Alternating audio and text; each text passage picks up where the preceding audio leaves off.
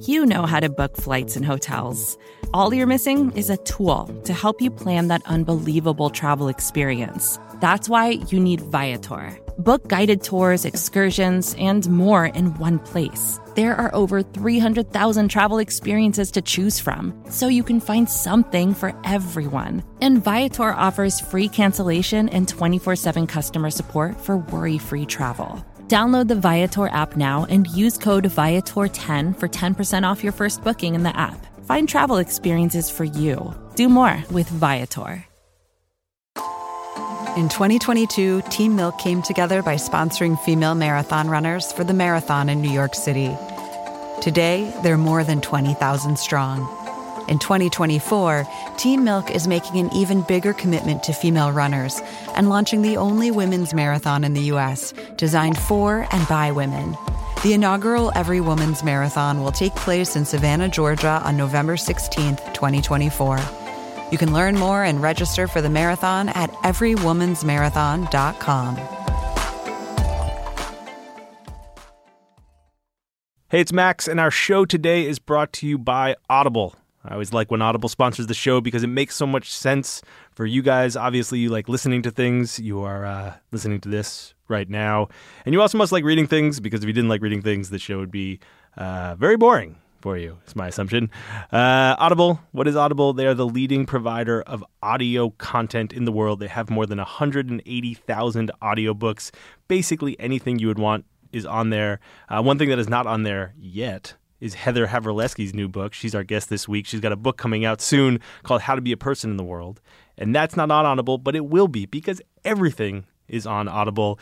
If you don't believe me, go check it out. Go to audiblepodcast.com/longform. That's audiblepodcast.com/longform. You can start a free 30-day trial right now and download an audiobook of your choice. Any book you want for free.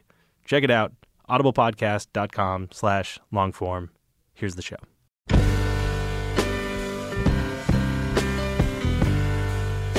Hello, welcome to the Longform Podcast. I am Max Linsky. I'm here with just one co-host, Evan Ratliff. How are you, sir? I'm well, Max. How are you? I'm doing fine. Aaron is off this week, and I did the interview this week. Who did you talk to? Twas me. Who was it? It was Heather Havrilesky.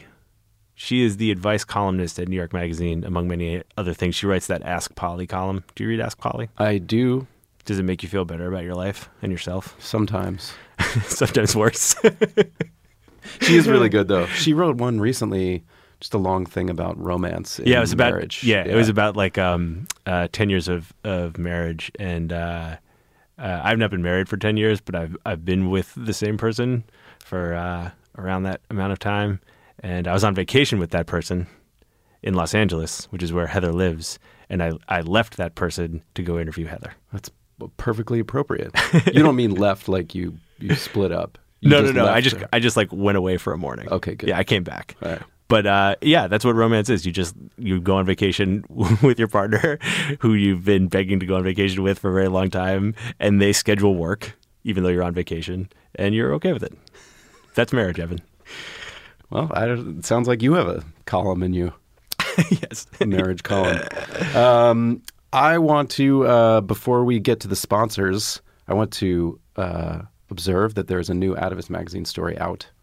Observe it. I have now observed that is true, and people should go read it at magazine.atavist.com. It's called Satchel Paige and the Championship for the Re-Election of the General. It's by Jonathan Blitzer. It is about Satchel Paige, great baseball player who went to the Dominican Republic in his career and played in this crazy tournament sponsored by a dictator. That sounds awesome. Yeah. I haven't read it yet. I look forward to it. One other way you could let people know about that story, told them on the podcast, but you could also tell them in an email newsletter. Good idea. Yeah. And if you were going to do that, you already do that, and use MailChimp, because they are the best way to do that. Over 8 million businesses use MailChimp to send their email newsletters. Atavist does. Longform does. You should too. Now here's Max with Heather Havrilesky.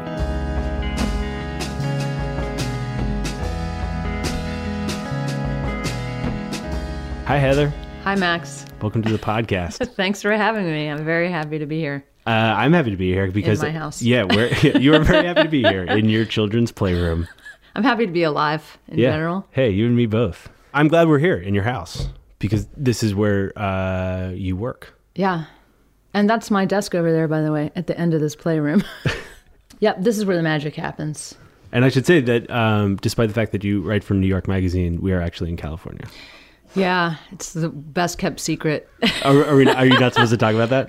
No, it's not. It's not actually a secret. But I think that people usually assume that I'm in New York because, yeah. I mean, pretty much everything, all the places I write for, a lot of them have New York or have had New York in the title. So yeah, I'm in Los Angeles. School just let out in the suburbs. Yeah. It's okay. It's fine. That good? You get a little ambient school sounds? Maybe people can hear it, maybe they can. I have a question for you about parenting and your work. Oh, this is bullshit, by the way, that you're interviewing a woman and you're asking about parenting. Although I did bring it up. This is my fault. You brought it up. We are in a playroom, too. Yeah. I have, like, these are legitimate parenting questions I have. Okay. But one of them was, when you're a professional advice columnist, like when you spend your time thinking about other people's problems and how to solve them and sort of like trying to set people on a better course, do you do that as a parent? Do those two things talk to each other at all? No. Totally compartmentalized. You know, the advice column that I write, Ask Polly, is really a strange thing.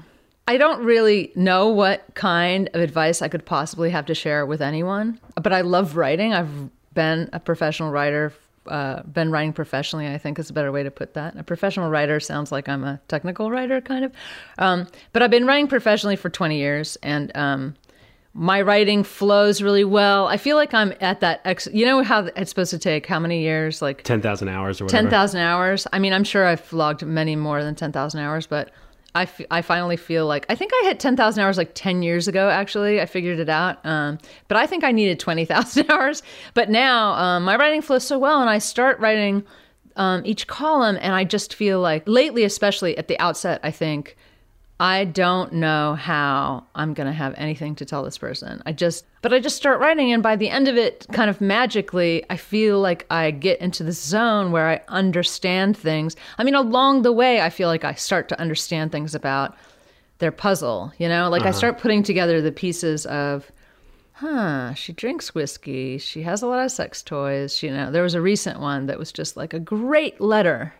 I love letters where I kind of feel like, I kind of feel like I understand this person a little bit. I kind of love this person and can relate to them at some level.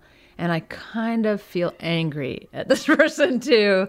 You know, like there's something I need to tell this person. Like it's almost like a judgmental feeling. Yeah. But then when I go into writing my response, it sort of like transforms into something more through empathy, because I'm trying hard to like locate my empathy, it transforms into something kind of more, I don't know, useful and beautiful and inspiring. And then with kids, it's kind of a much more humbling thing. I'm not an expert, you know? I mean, the thing that's strange about being a parent is you're sort of not an expert until you're completely done with it, right, which I think is too late. Yeah, until it's too late, and which is probably why like grandparents are such a pain in the ass, because they're like, I know now, now I understand everything. And anything they feel too strongly about is just like a flaw in you. It's like something they fucked up with.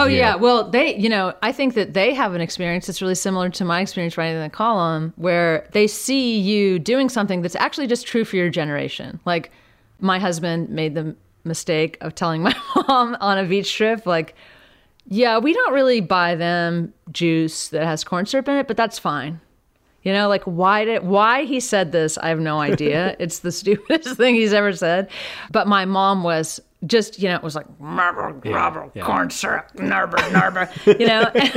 And then they line that up with what they know of you, like, oh, you've always been so nitpicky about things. You know, it's like suddenly it becomes this weird, like, you're so critical. You know, like it's added up to this composite, you know, of all the bullshit things you've done in your life. Yeah. I want to go back to something you were saying about the column, which is, you know, you hit your 10,000 hours or 20,000 hours, and that was writing. So the writing now feels very like natural and wheelhouse.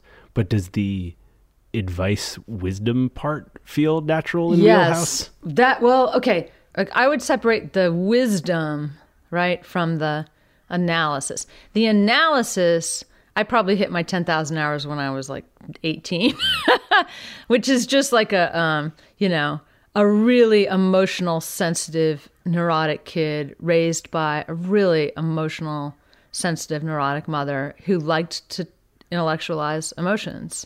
Analysis is kind of like something that I've been obsessively doing for millions, you know, from the beginning of time, it feels like. Is it something you've always like felt good about? My mom is a really good storyteller, and I think that I became one thanks to her. And together we had really satisfying conversations. They weren't emotional. Like, I don't want to paint a picture of like, we had the perfect mother-daughter relationship, because that's not true at all. You know, I don't think, whatever, if it exists, we will never have that. What we had was long conversations about complicated psychological things a lot. You know, my parents got divorced when I was 10. My mom and I talked a lot about my dad. He's dead now. He died when I was 25 at the age of 56 from a heart attack out of the blue. But he was a really intense, interesting character, probably technically a narcissist. He was a professor of economics. He was incredibly charismatic, incredibly entertaining. He was like everybody's favorite econ professor because he just was, it was like watching a stand-up comedy show practically. He was also sometimes very offensive. He was obnoxious. Was he emotionally attuned the way that you and your mom are? I wouldn't characterize my mom as emotionally attuned. Okay, so I was going to make this distinction before. And although my mom is a great person, we have a good relationship. I love her like crazy. But she was raised by an alcoholic. So she's a little bit afraid of her own emotions. I mean, I think we all are, honestly. But emotions aren't easy for her. Intellectualizing emotions, that comes very naturally and easy for her. And she doesn't necessarily want to feel emotions in the presence of other people. Is the talking about it a way to not feel them? It's a way of getting on top of it, you know? It's like you have this thing that you don't understand, like a Jack Russell trying to stand on top of some, like, hamster ball with a hamster in it kind of thing. Like, you can't get at the hamster. And I think if my mom could get into the ball, she'd just eat the hamster. So it would just go away. Leave me alone. But instead, you're balancing on this ball. You know, that's how it feels. It's like this unpredictable thing is beneath you, and you're just trying to, like, get some sense of it and understand it without, like, ruining everything. When you were doing the column for Suck and writing the comic for Suck, like, did you have that part of it? Oh, did I have the emotional part of it? Yeah. No. I wrote for something called Suck, you know, like it wasn't no, I was 26 years old, and I just criticized everything around me and drank a lot. You know, it's strange when you're in your 20s because you have this like passionate need to understand other people and to just really, you know, you have like the best friendships of your life in some ways. But then you also have like, it's like you're having these love affairs with your friends, you know? You just feel like so passionate about your friends. And then they do something and it's like, you know, how could this happen? Like, how could you even think that way? And you're just like, forget it. You know, like you have these big breakups. I had a lot of that. I knew that other people couldn't see themselves. And I was like, I'm not going to be that way. I'm going to be better than that. Yeah. But the goal was always to be better, right? As long as your goal... Then your friends that you love, then everybody. Yeah. The goal... In my 20s, my goal was to be better than everybody. By what metrics? My own. I mean, I was the genius who knew what was the best. I wanted to show my true self, but I was ashamed of my true self. I mean, maybe everybody is like that. But in my 20s, it was like this war. I was a heavy drinker in my 20s. I kind of stopped when I was about 25 because I went on Accutane. My face broke out like crazy and... it needed to end. And all of a sudden I looked around me and I was like, oh, Jesus, like people aren't that interesting when they're drunk, actually. You know, I mean, I think a lot of probably drinkers can relate to that.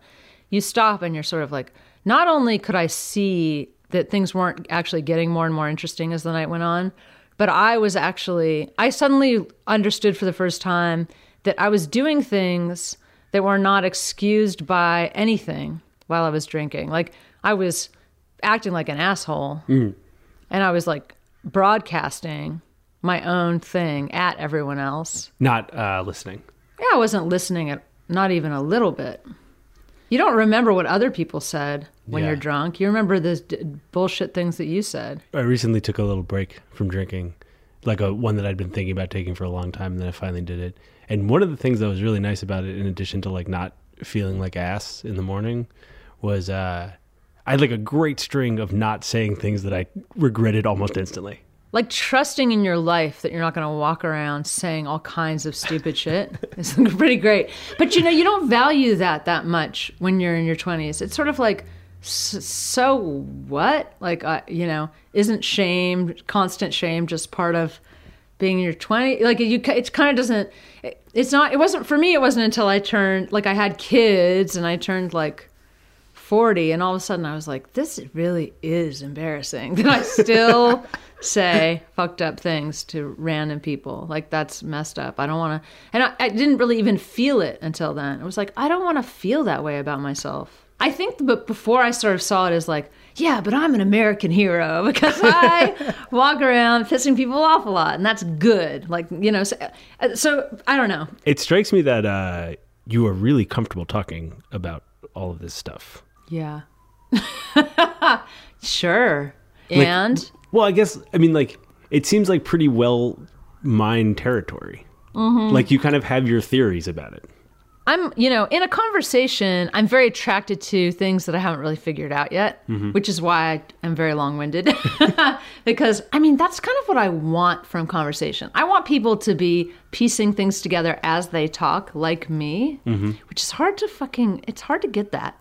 It's hard to get that out of other people, like to get them in a space where they're like, I'm wandering around in the dark too. Let's see what we can find. Versus like, here's what I've always thought about that.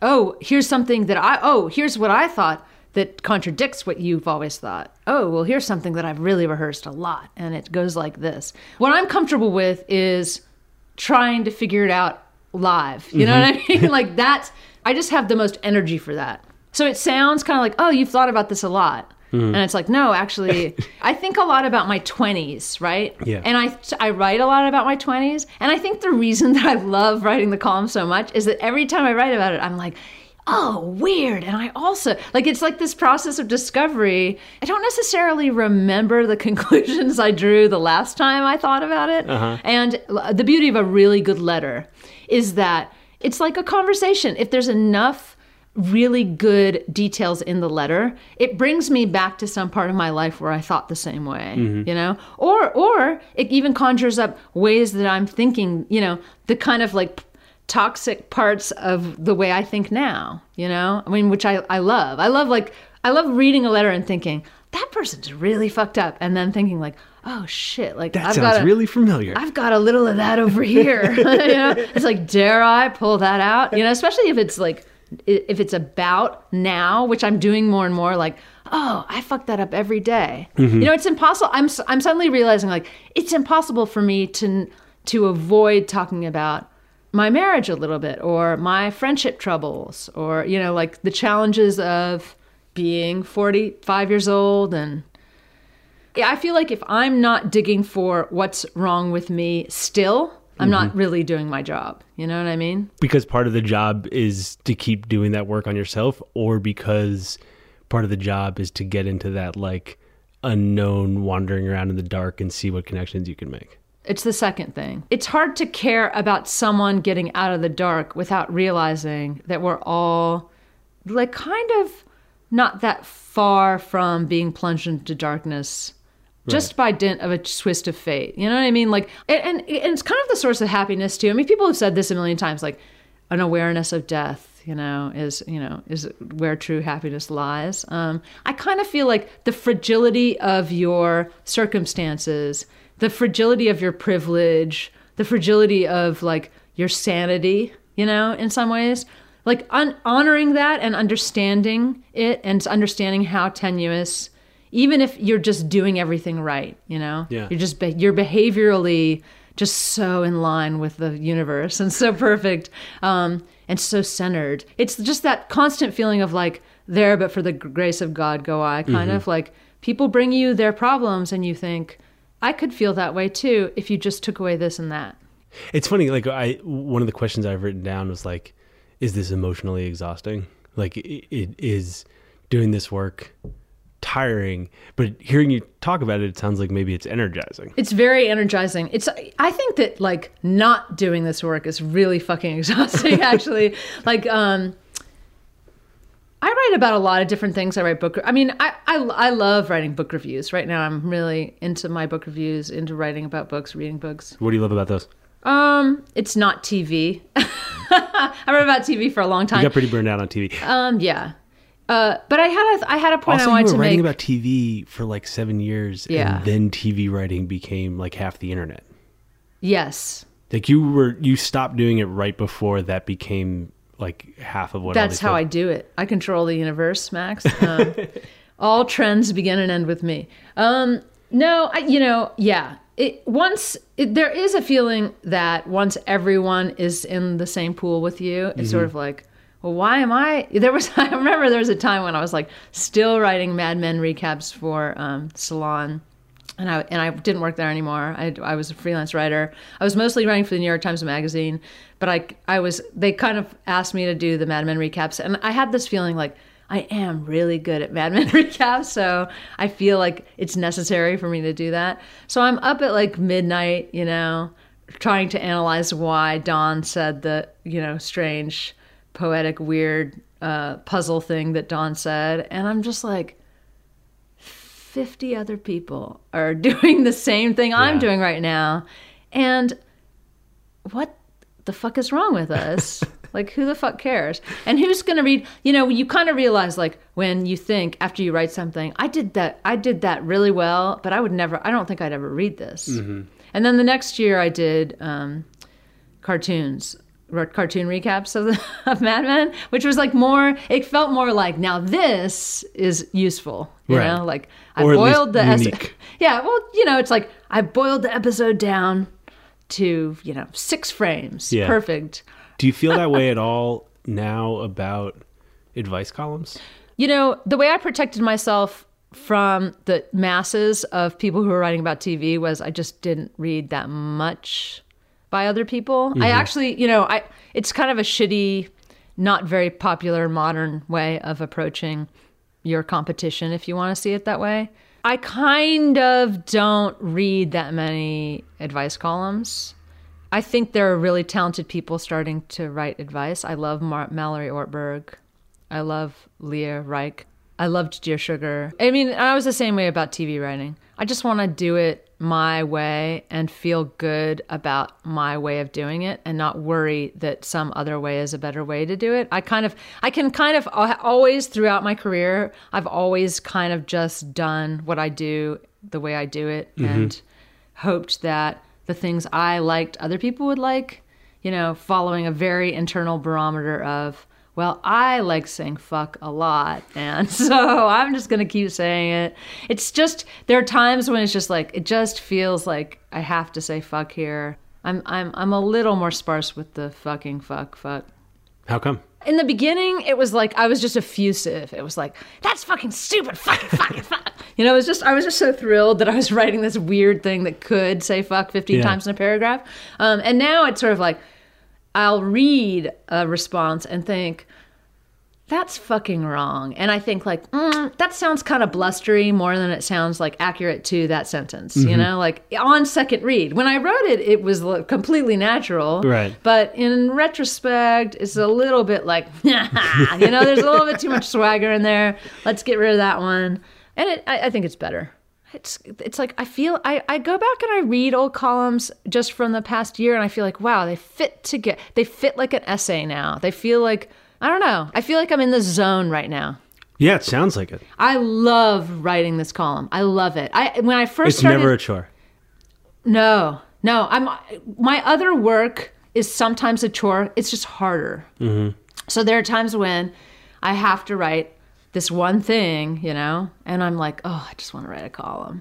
I think that the reason I never give up my other stuff, and I probably never will, is partially for that reason. It's like, I'm good at this culture writing. Mm-hmm. I should keep doing it. It's hard. These book reviews, I got to read a book and think hard about it. It's hard to do. It's hard to do it well. It's not as hard as it used to be, but it's like writing Ask Polly is like my reward. Like I feel like that is increasingly what you're known for. Yeah. And in the beginning, when I wrote it, I was like, oh no, now I'm going to be known as an advice columnist. This could be really bad. And if the, you know, and there have been times along the way where I thought, God damn, my advice column is really fucking good, and a lot of people are going to read it someday, and then I'm fucked, because then I'm going to have to walk around, you know, with lip gloss on, giving people fucking advice on talk shows and shit like that, and I'm going to hate myself. And but maybe I'll get loaded, and then I'll be a rich lady, yeah, who has lip gloss on and is talking to Oprah, and then I'll kill myself. You know, because then I won't even be able to write the shit that I write. But now you're slowly getting comfortable with the lip gloss? I think what I'm getting comfortable with is, very organically, I love doing this, you know? Like, I keep kind of, I'll have these conversations with my husband where I'm like, but you know what I'm afraid of is, and he's like, you're describing becoming someone different, which you probably shouldn't be afraid of at age 45, when you are someone who has been pretty stubborn about staying a freak for a long time, you know? Like, it's not really a realistic fear mm-hmm. for someone like me, that I'm suddenly going to get up in the morning and flat iron my hair and put on a, you know, Armani suit. Yeah, but you can become an advice columnist and not become a caricature. Like, yes. It can become the thing that you do and the thing that you're known for without you turning into an asshole. You just have to do it the way you do it. You know, I think there are stages, right? It's like part of thinking like, oh, this could get really popular, and then I'll have to be my words on the page. Like, how's mm-hmm. that going to fucking work? Right. Part of it is like, well, what are my words on the page? I was like, well, it's not a persona, you know? That's me on the page. So I don't actually have to become anything. You don't feel anything. Like there's any gap between you sitting here right now and Polly? I think I was a little freaked out by that. Like, I was a little worried that people would be horribly disappointed.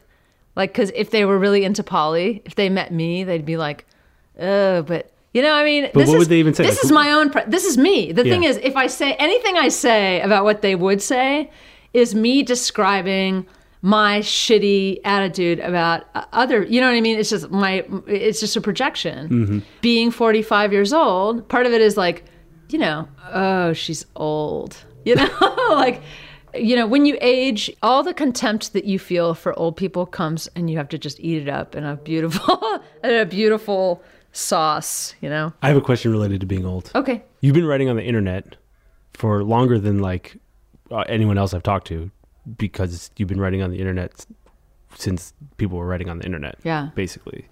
I think my first piece was December 1995. Yeah. For Suck. Yeah. The way you're talking about Polly, it's like this natural place you've landed. It's what you want to be doing, and it feels right, and you're in the zone. And have you made choices in your career of like, you were like, well, this would be a smart thing for me to do. This would work well. I mean, a steady paycheck. I would develop this relationship with this editor, whatever that might be. Or have you kind of oriented around like, this is the work I want to do, and hopefully there's a home for it?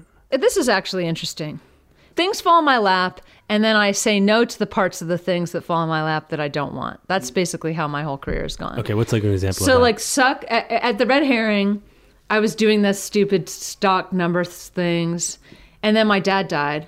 And I realized, I took like 2 months off, and then I came back, and I realized that life is really short, and I didn't want to spend a second of my time ever doing anything that seemed like a waste of time. So I was like, I'm not doing any of these. I told my boss, I'm not going to do these numbers anymore. This is like a waste of my time. I don't care about stocks, silly stocks. You know, I'm working for a place that's all about stocks. Yeah. I'm like, this stock stuff has to go. I'm not doing that anymore. And I was like, I'm only going to write. If you need things written, I will write them. And I'm going to look at stuff online, and I'm going to inform you about what's online, you know?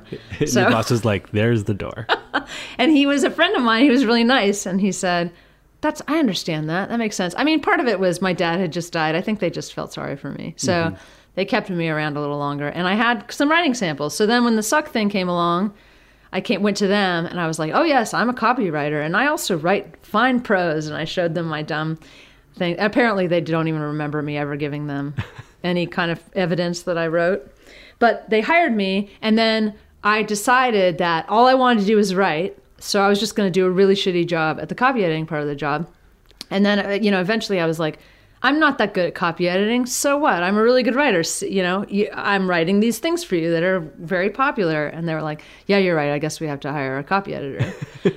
So like, you know, failing at the parts of things that are not, that you don't want to do, I think is very helpful.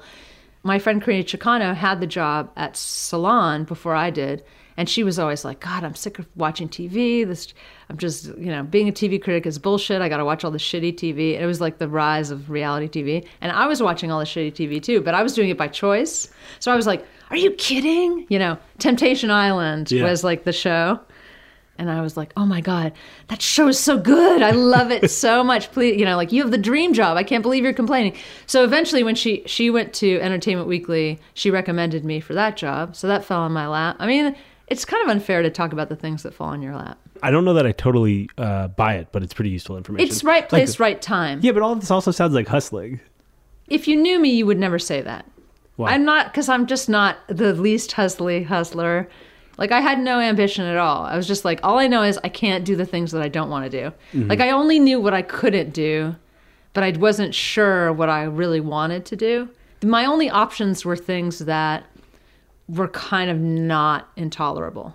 Writing the cartoon for Suck, that was a dream job. I got paid well, and I couldn't even illustrate. I was just dreaming up cartoons. I dreamt up one cartoon a week and got paid $80,000 a year.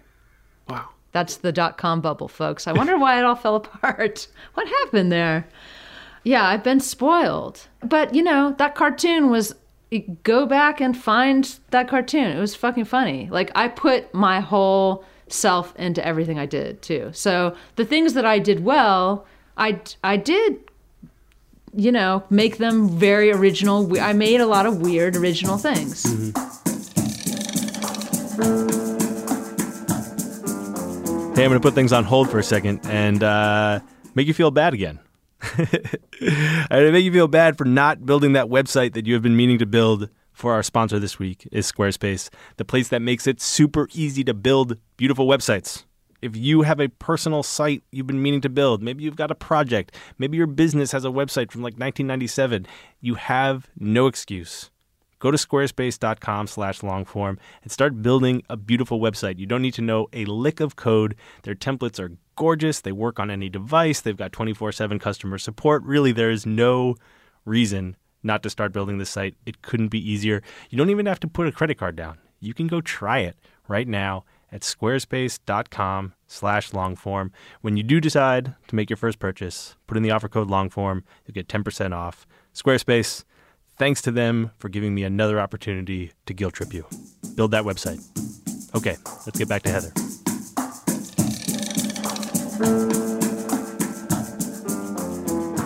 You've written about how your husband is like bringing home the bacon.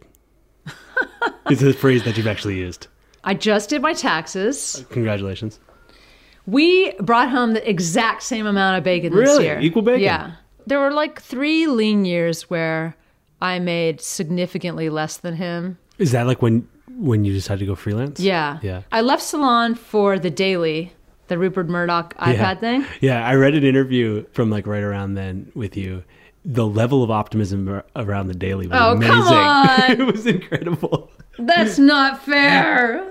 I mean, you were like, you were just being a team player. I imagined another Suck, you know, stupidly. Mm-hmm. It was just dumb. The thing is, you can take jobs where you like the person you're talking to about their venture, and you're just like, you know, Sasha Fair Jones. I'm in. Like the coolest. I'm like, yeah, cool. Yeah, we're going to do crazy shit. It's going to be awesome. And then cut to me driving to Beverly Hills to see screenings of movies. I was trying to be a TV critic and a movie critic at the same time, which don't ever try that. It's fucking stupid. I was driving an hour and a half to Beverly Hills, seeing a screening. And during the time that I was at The Daily and was a movie critic, it was January and February. Go look at what's in the theaters right now. I saw the worst. I saw Nomeo and Juliet was one of the better films that I viewed at that time. The Dirty Grandpa period of the year. Yes. Reviewing movies is a terrible job. That's what I'm just going to say that. Okay. It's a haiku-like form. It's not that interesting to write about. It's really hard. It's wonderfully interesting to write about a great film. It is purgatory to write about a bad film. Writing about bad TV is thrilling. Well, what's the difference?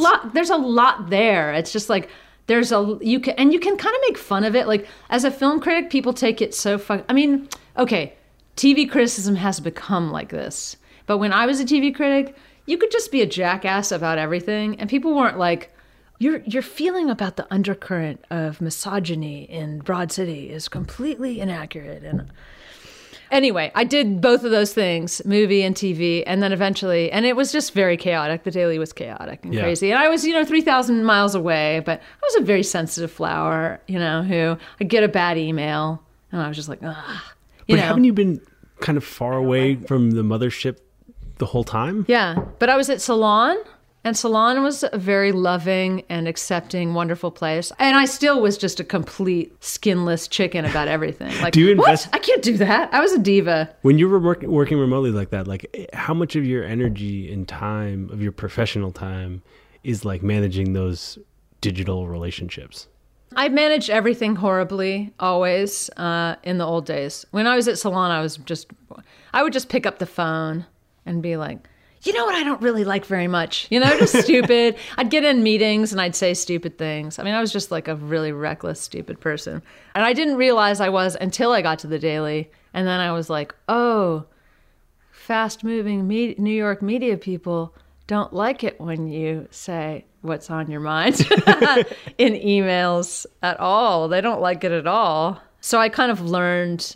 I was there for 3 months, and then actually Adam Sternberg went to the New York Times Magazine and wanted me to write riffs for them semi-regularly, and I was like, I can't do this and have this stupid TV movie criticism job. I gotta quit this job and become freelance. So there was an impetus for quitting and becoming freelance. Yeah. And then once I was freelance, there was just a huge crisis of confidence that happened because the riffs, everyone in the world wanted to write those riffs because it was just a great like hybrid essay format.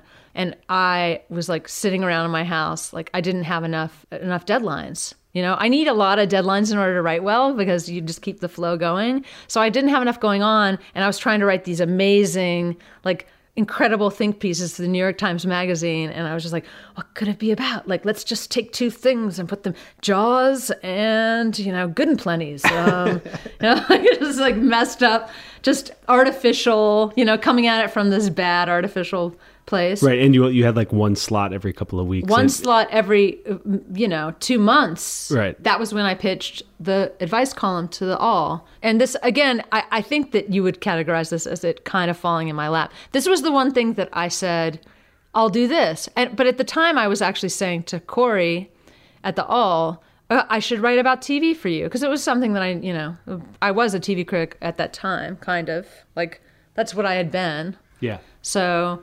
I was like, "What? You guys need a TV column, And his instead of saying, Corey's so nice, he didn't say, "No, we don't."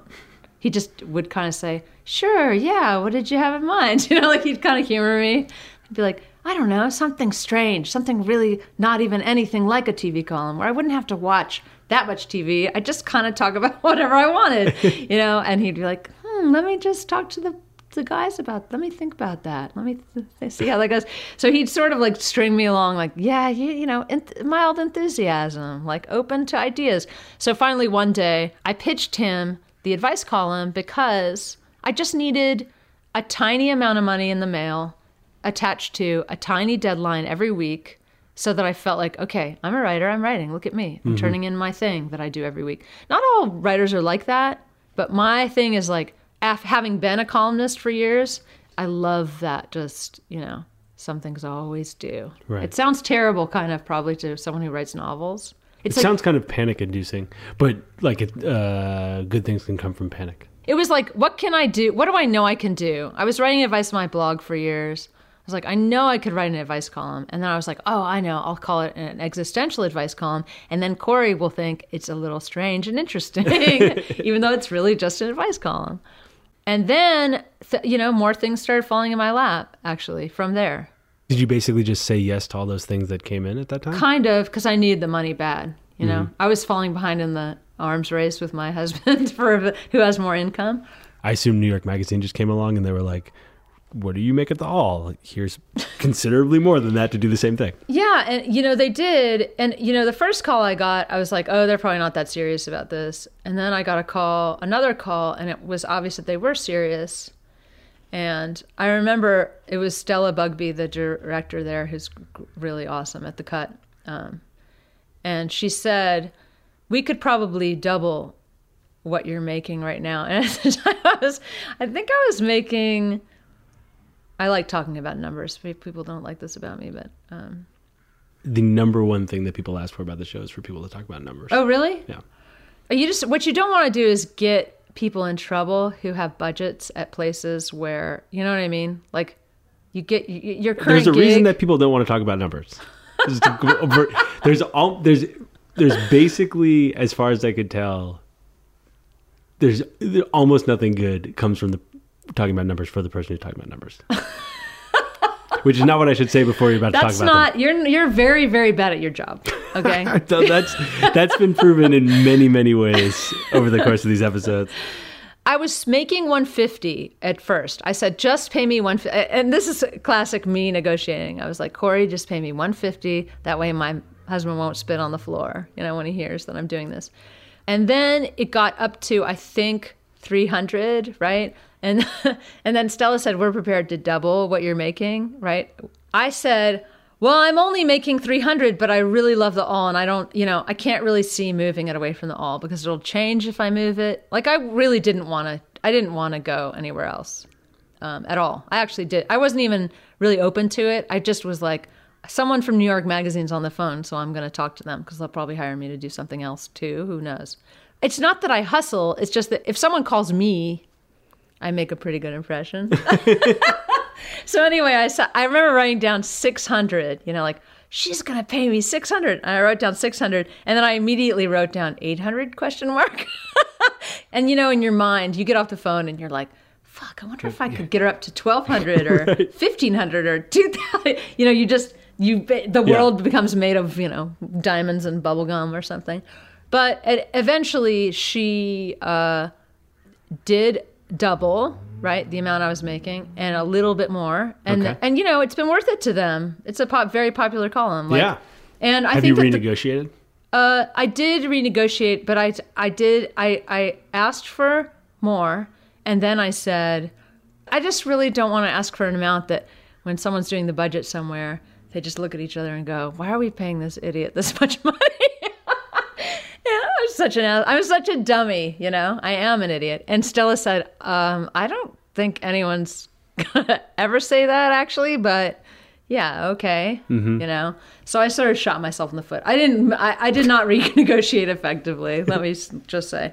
But I write a little bit more than just the column. I write like 2 other things a month mm-hmm. for them. Freelance. And it's steady money. Like you have a long-term contract? Oh, yeah. And I mean, okay, they don't do long-term.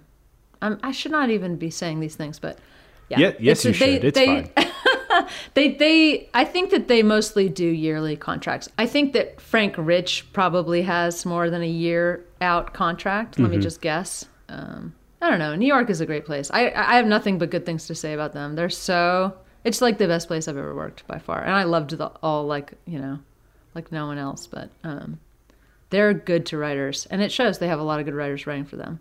Aside from negotiating poorly, I used to negotiate really well. Let me just say, when I was at Suck, I walked into this meeting and I said, the kids who were my bosses were younger than me. I think I asked for like $120,000 or something like that. Like that's how I got $80,000. I asked for like 1,000,000 times more. Uh-huh. It can really backfire. It's not. I would not recommend this as a negotiating. Well, I mean tactic. That's like what negotiating is, right? Like you take some risk. You like take some risk that someone's going to be like, that's preposterous. You can just leave now.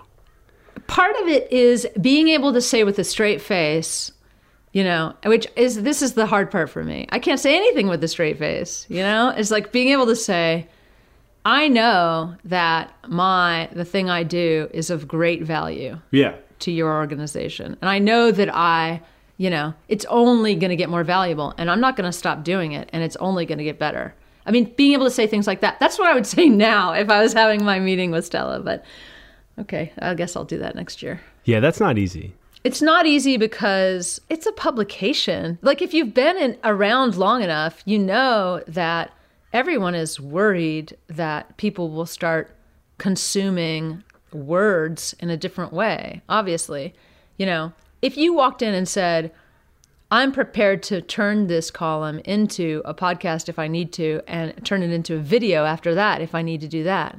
And I look goddamn good, too. I can make videos, and I can tell jokes, and I can also dance. And have you seen me play the spoons? That's how I feel now, actually. I feel like I could do a lot of things. I'm not going to stop doing some form of what I'm doing now. It's not that I want my whole world to only be this, you know, so-called brand, mm-hmm. which is a shitty word. I'll always do a lot of different things. Sometimes I'm tempted not to write snarky shit about culture because there's a little bit of conflict with the heartfelt shit I write to human beings. Mm-hmm. Like, I do feel a little conflicted about, like, am I just harshing on other women? Am I part of the problem? Am I harshing on other human beings who are just trying to make it in the world? But I actually think, you know, some part of me just feels like, I mean, we have to have good things. There are going to be a lot of shitty things if everyone agrees that no one should ever harsh on anyone else. Criticism has a place in the world. It has a very important place, in my opinion. But just part of that concern is that about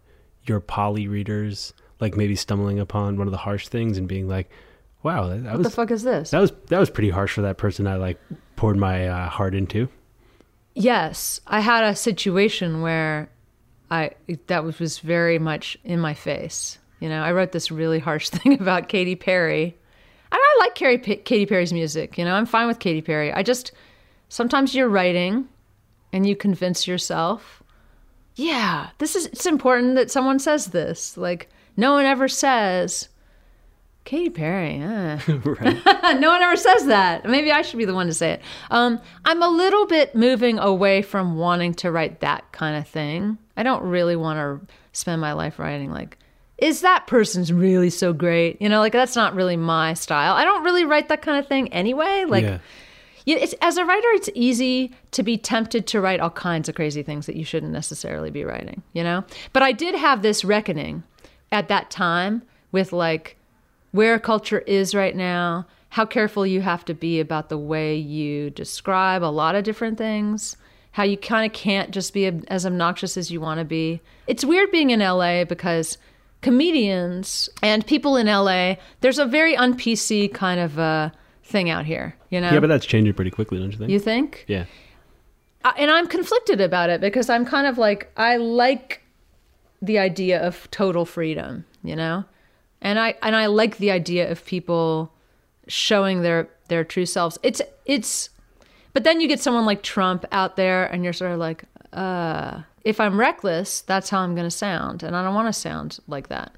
You know, I don't want to bring more hate to the world. But anyway, I got to this place where I realized that I have to put my anger somewhere too. You know, it kind of turned into this philosophy. It's like, should people be one thing? Should people represent one thing that they do at all times? You know, like, do you want to be a politician or do you want to be a fucking person who contradicts herself? I contradict myself every few milliseconds. That is who I am. So you've got this column now that is being read by many, many people. At this moment, do you feel like you are going to continue just kind of like taking what falls in your lap? Or do you feel some urge to like go out and get what you want?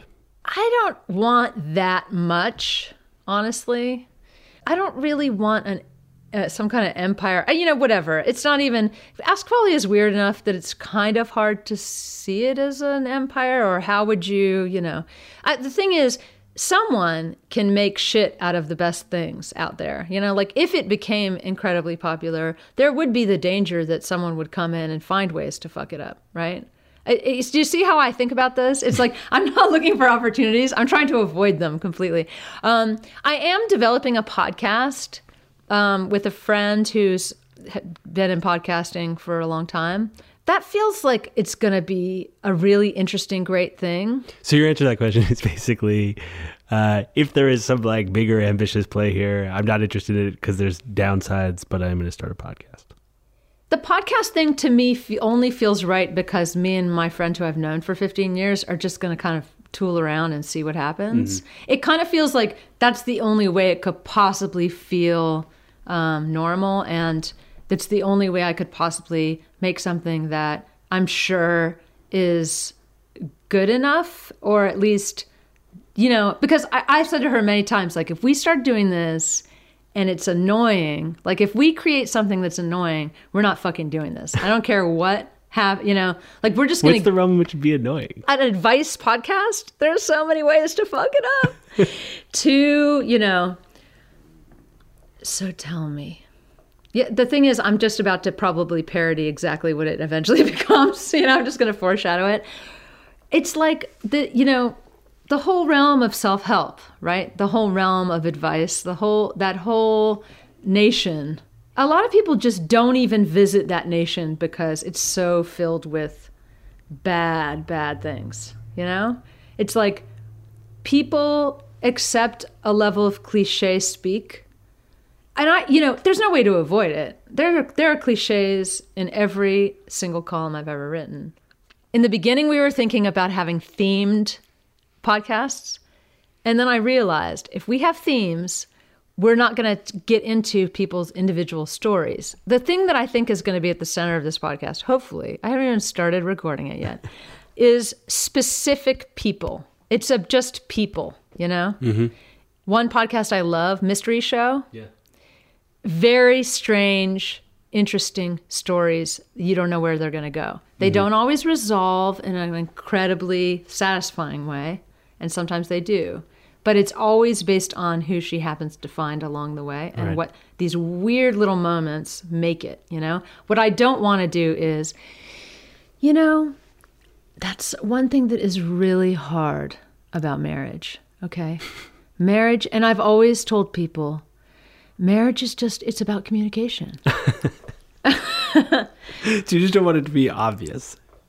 Not only obvious, but the thing that I dread the most in life, and I am an arrogant person, so I am susceptible to this. I don't want to be the lady who's like, oh, Rebecca. I've been there. I feel your pain. But let me tell you from up here high on the mountain, where my highlights are glistening gorgeously in the sun, as Oprah holds my hand, that you are... so fucked. You're so fucked, Rebecca. If only you could feel the love in your heart that I have. But you'll get there. You will. I can almost see the lip gloss right now. Glistening in the sunlight. Yeah.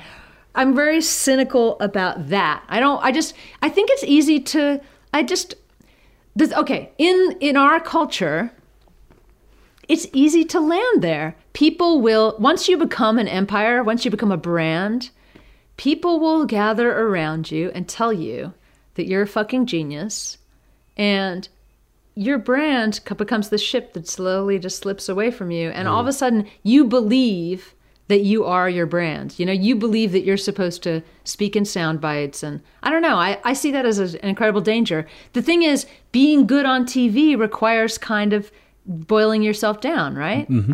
Being like an advertisement for yourself, a walking advertisement for yourself.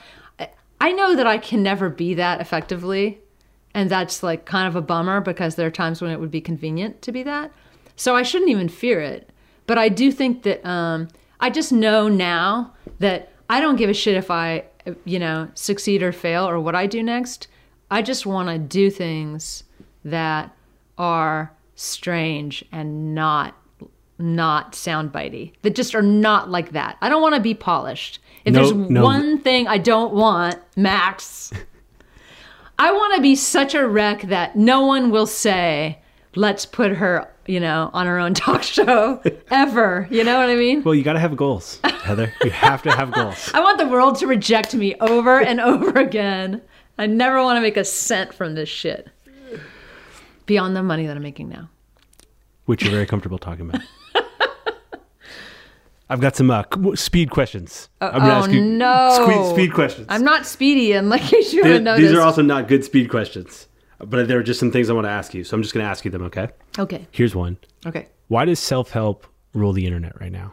Like if you go to the New York Times or the New Yorker or GQ or wherever, everything on the most popular list is like 6 ways to learn to meditate.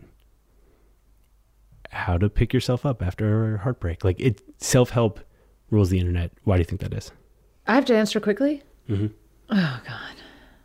I think we're having a moment where everyone is expecting way too much from themselves. Actually, we're all expecting too much from ourselves and each other. We expect not just a level of kind of, it's like professionalism inside and out. I'm working on a piece about this actually for New York Magazine right now.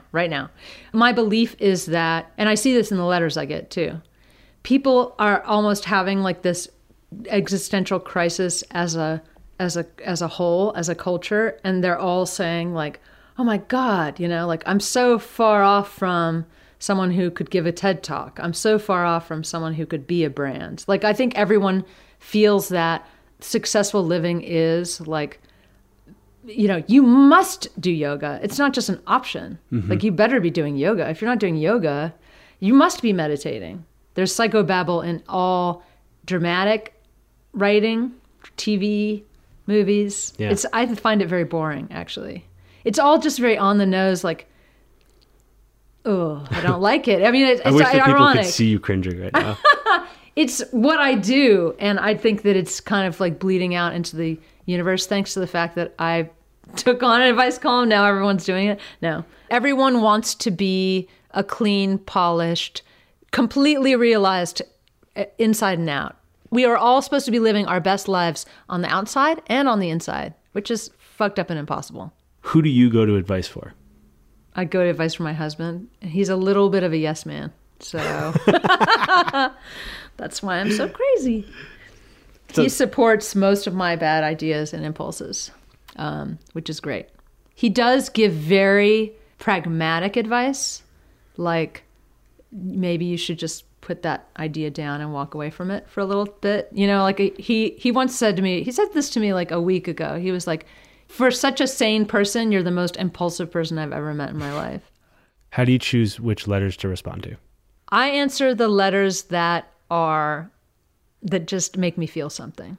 I read a lot of letters and I feel sad for people a lot, but there's a different kind of feeling with the letters that I end up running. It's a feeling that some little piece of the puzzle is missing and I'm holding the piece. I don't know what the hell like the piece is. Like the person themselves doesn't see a part. They're not seeing something. Mm-hmm. Like I see a repeating pattern just in the language of the letter, kind of.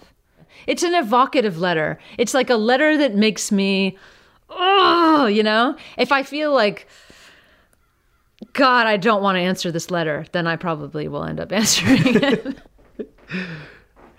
Do you have any advice for writers, particularly younger writers, who A, write from home, and B, are trying to figure out how to make a freelancing life for themselves? Exercise every day. Go on Twitter and follow a bunch of editors. And just kind of put yourself in the realm of writers and editors on Twitter. Or, I mean, I use Twitter. I don't know. There are probably other places to do it. Pay attention to what makes you angry or upset. The things that make you frustrated, there's usually some kind of interesting either humor or story, or there's something there, you know? Instead of thinking about what other people want from you, like, oh, they're looking for pitches about, you know, pets. You have to think about what is just eating away at you. It's hard because it's hard to translate that from just a journal entry to like a thing. Something to be consumed. Yeah, but you got to look to the things that really, that interest you, but that also make you really passionate, make you feel something, you know? And get enough sleep and don't panic. Okay, last question. Okay. You have a book coming out in July. It's called How to Be a Person in the World. The last question, remember, this is the speed round. How do you be a person in the world? Let me start with an You gotta lean way into what you already are. Lean way the fuck in. Except look right at the so-called worst things about yourself and figure out how to celebrate those things. If the worst things in you include hurting other people, obviously I'd caution you against. Don't lean into that part. Don't lean into setting, you know, small animals on fire. But the things that you are the most afraid of, the things that you're the most afraid that you might become. I mean, look at me. I talked during this whole interview about how afraid I am of like being someone who gives other people advice, essentially, like who owns that out in the open. And yet that's, you know, I was always afraid of like taking on some kind of really soft art, you know, like something that really showed my emotions. But I think I've been fighting that for a long time, and now I'm owning it. You know, it's like, it's the most embarrassing thing I could possibly do, walk around talking about emotional stuff, you know, and yet it's who I've become. And, you know, it fucking somehow works. I don't really understand it. But when you look at yourself and you say, oh, God forbid that this one part of me ever shows, you know, you can only see it because it keeps showing. It keeps showing. It wants to be shown. Lean into that, and your path becomes, I'm not going to say free of obstacles, because it's never fucking free of obstacles, but it becomes a little clearer. It's really good advice. I'm really fucking good at this, Max. I'm telling you. I know you don't believe me. I believe you. That's why I'm here. Thank you, Heather. Thanks a lot for having me. It was really fun.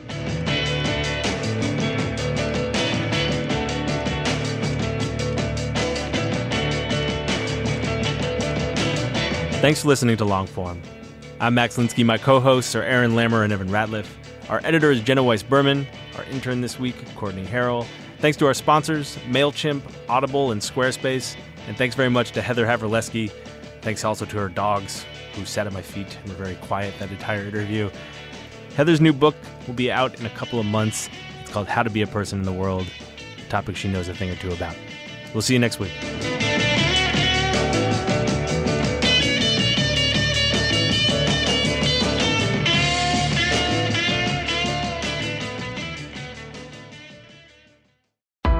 Why do you run? Why does anyone? I always thought that runners loved running, and that's not the case. Most runners hate running, but they choose to do it. In the new docuseries Running Sucks, brought to you by Team Milk, Abby Ayers learns why women runners everywhere are driven to go the distance. It really is about taking my power back and proving myself wrong. Team Milk is about fueling women's performance and helping them along their marathon journeys. You can sign up now for the inaugural Every Woman's Marathon, taking place in Savannah, Georgia on November 16th, 2024. Learn more and register at everywomansmarathon.com.